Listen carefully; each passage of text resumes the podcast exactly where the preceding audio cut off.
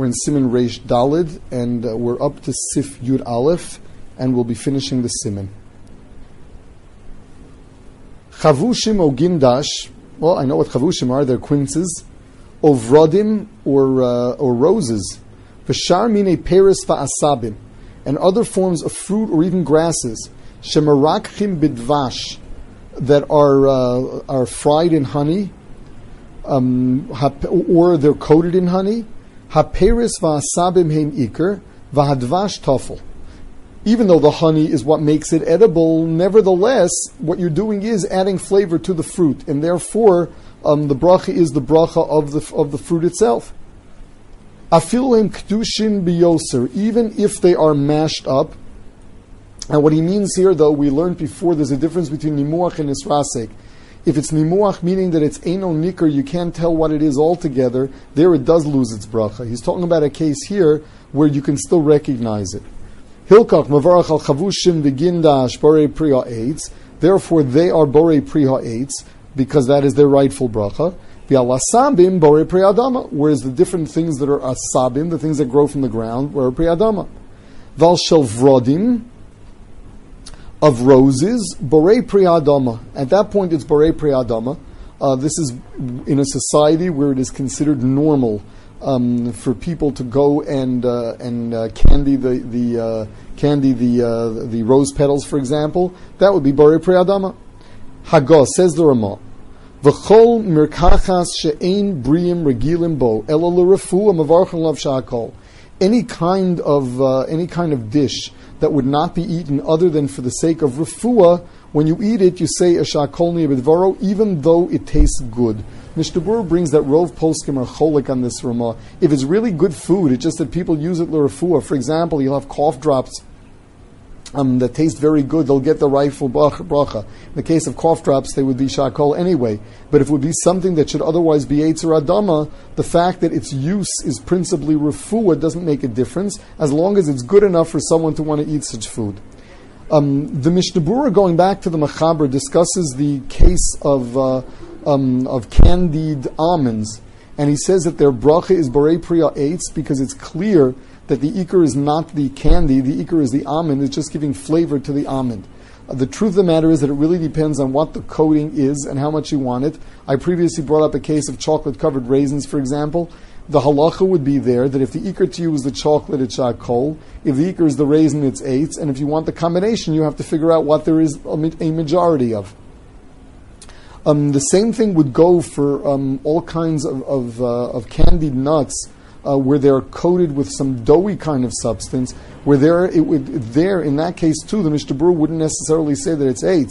In fact, there we're going to find later that since it's grain that it's covered in, it's going to end up being mazonis. Sif Yud Beis.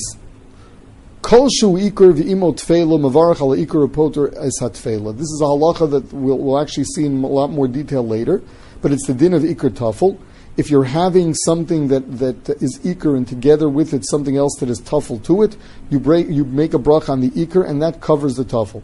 The kol dover. Now the machaber is defining what we consider a tuffle.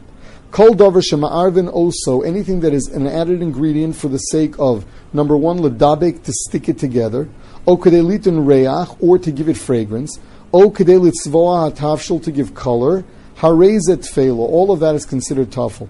Avalim iriv kedelitin tam betarovis. Whereas if the reason you added it in there is in order to give any taste, harehu ikr. It is considered the ikr. So the machaber is differentiating between something that's made to give fragrance or stick or color, um, as opposed to uh, something that's there for flavor. Lefikach dvash also behem chita kedei ledabek v'osim mehen and bar b'nei shadvashu iker. If you are using grain to stick things together, that is not the iker. Hagov v'nira irav kedei tam ishu iker sheyesham amoshes hanosim tam. When is it that something that's there for Tom, That's if it's an essential element in it and it's a whole piece. Aval besomim spices shenos. Aval tam mevorchen aleim. What he's being medayik from the machaber is that the mashmos of the machaber would be that when you put spice into food, since the spice is there for tam, it becomes an ikr. So he says, of course, that's not the halacha. The spice is there for tam. It's bottle b'miyuto. It is not considered anything that gets a bracha.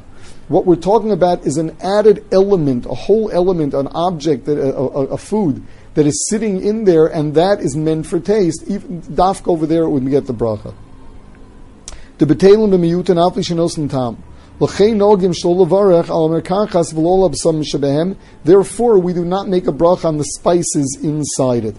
Now, um, Lamaisa, the Achronim want a taina that even in a case where something is there to add taste, it would not be the ikr. The ikr is what you want as the ikr, the most important part of the food. The only time we say that something that's meant to taste becomes an ikr automatically is in the case of chameshis mine dogon, um, where it's, it's quite common um, for people to go and, and, uh, and, uh, um, and uh, bread something for the sake of giving it taste uh, and there, according to this, since it's made for taste, the mazonis would not be bottle.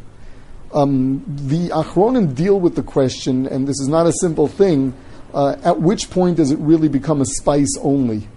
Um, the case is, say, for example, um, when you're dealing with, with, uh, with um, schnitzel, excuse me, when you're dealing with schnitzel, which is covered in breadcrumbs, or any kind of fried chicken in breadcrumbs, um, where you have dagon there.